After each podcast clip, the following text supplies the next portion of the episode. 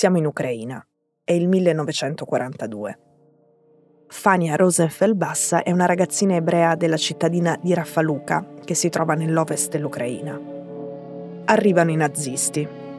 La sua famiglia e le altre famiglie ebree devono trasferirsi nel ghetto. Nei primi giorni ci sono alcune misteriose sparizioni di donne e di uomini della comunità ebraica locale e dopo poche settimane cominciano le deportazioni di massa.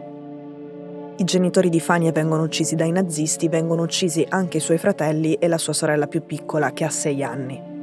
Tutti i loro corpi, insieme a quelli di altri ebrei, vengono gettati in una fossa comune nella foresta di Raffaluca.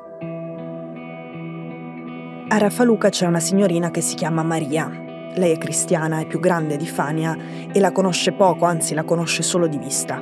Ma Maria decide di rischiare di nasconderla a casa sua per tutto il tempo che sarà necessario. Fania vive da sola nel nascondiglio che Maria ha organizzato per lei per due anni, fino al 1944 quando Raffaluca viene liberata finalmente dall'Armata Rossa, antenata dell'esercito russo. Fania, il giorno della liberazione, esce dal nascondiglio e poi esce dal paese. Lei costruirà il suo futuro in Israele e passerà lì il resto della sua vita.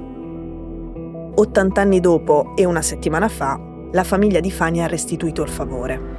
Sua nipote israeliana ha salvato le nipoti ucraine di Maria da questa guerra e le ha accolte a casa sua. Per una strana coincidenza, il loro visto è stato rilasciato proprio nel giorno dell'anniversario della morte di Fania.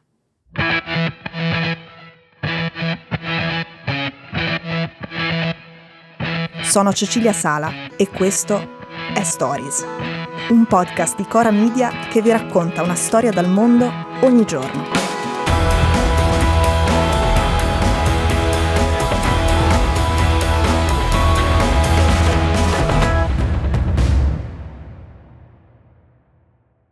Fanny e Maria, dopo la fine della seconda guerra mondiale, avevano perso i contatti l'una dell'altra. Fania però, da mamma e da nonna, aveva raccontato milioni di volte questa storia, la sua storia, sia ai suoi figli che alle sue nipoti.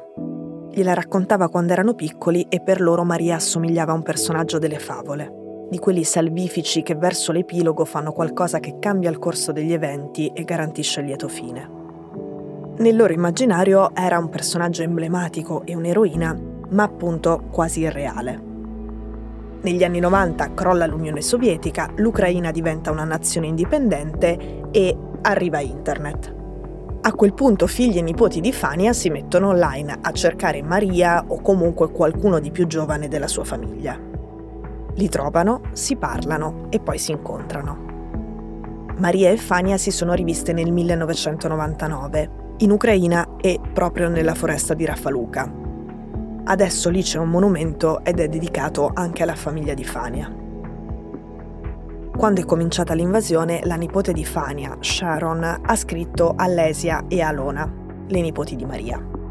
Ha detto loro che avevano un posto dove andare e che per lei era arrivato il momento di ripagare un'antica gentilezza le ha aiutate per trovare la strada più sicura per fuggire e soprattutto si è mossa facendo pressione sulla burocrazia israeliana, rilasciando interviste e organizzando sit-in e dopo pochi giorni è arrivato il visto.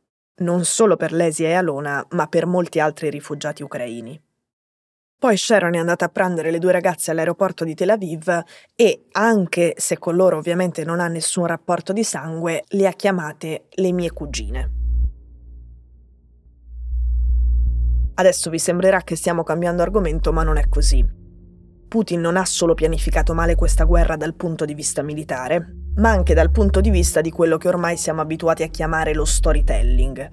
La narrativa bellica russa non funziona e appunto c'entra anche una storia come quella che abbiamo appena raccontato. Come sapete in Russia non si può proprio pronunciare la parola guerra perché è vietata, il ministro degli esteri Lavrov continua a dire, riuscendo a rimanere serio, che quella in corso non è una guerra e non è l'invasione dell'Ucraina. Per il Cremlino infatti si tratta di un'operazione speciale di denazificazione. Ma il bersaglio numero uno di questa operazione di denazificazione è un ebreo, cioè il presidente Zelensky. Per sfortuna dei russi, e come abbiamo già detto molte volte qui, è anche un presidente coraggioso che non scappa, che sa farsi notare, è carismatico e domina la scena mediatica internazionale. Quindi lui, la sua storia e le sue origini non stanno passando inosservate.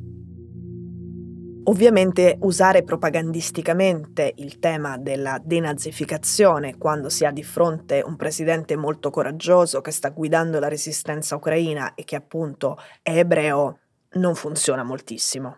E tutta la comunità ebraica ucraina è stata messa in fuga dalle bombe oppure costretta a combattere da questa operazione di denazificazione. E sempre per usare la formula della propaganda di Mosca, questa operazione di denazificazione ha addirittura bombardato il monumento di Babin Yar.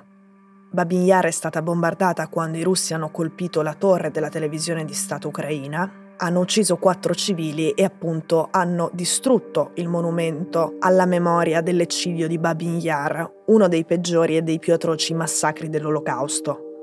A Babin Yar i nazisti hanno ucciso più di 30.000 ebrei di Kiev solo nei primi due giorni di massacro e quasi 100.000 in totale.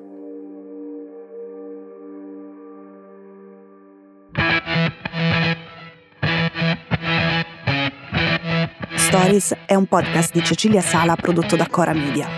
La cura editoriale è di Francesca Milano. L'advisor è Pablo Trincia. La producer è Monica De Benedictis. La post-produzione e il sound design sono di Daniele Marinello. La sigla e la supervisione del suono e della musica sono di Luca Micheli.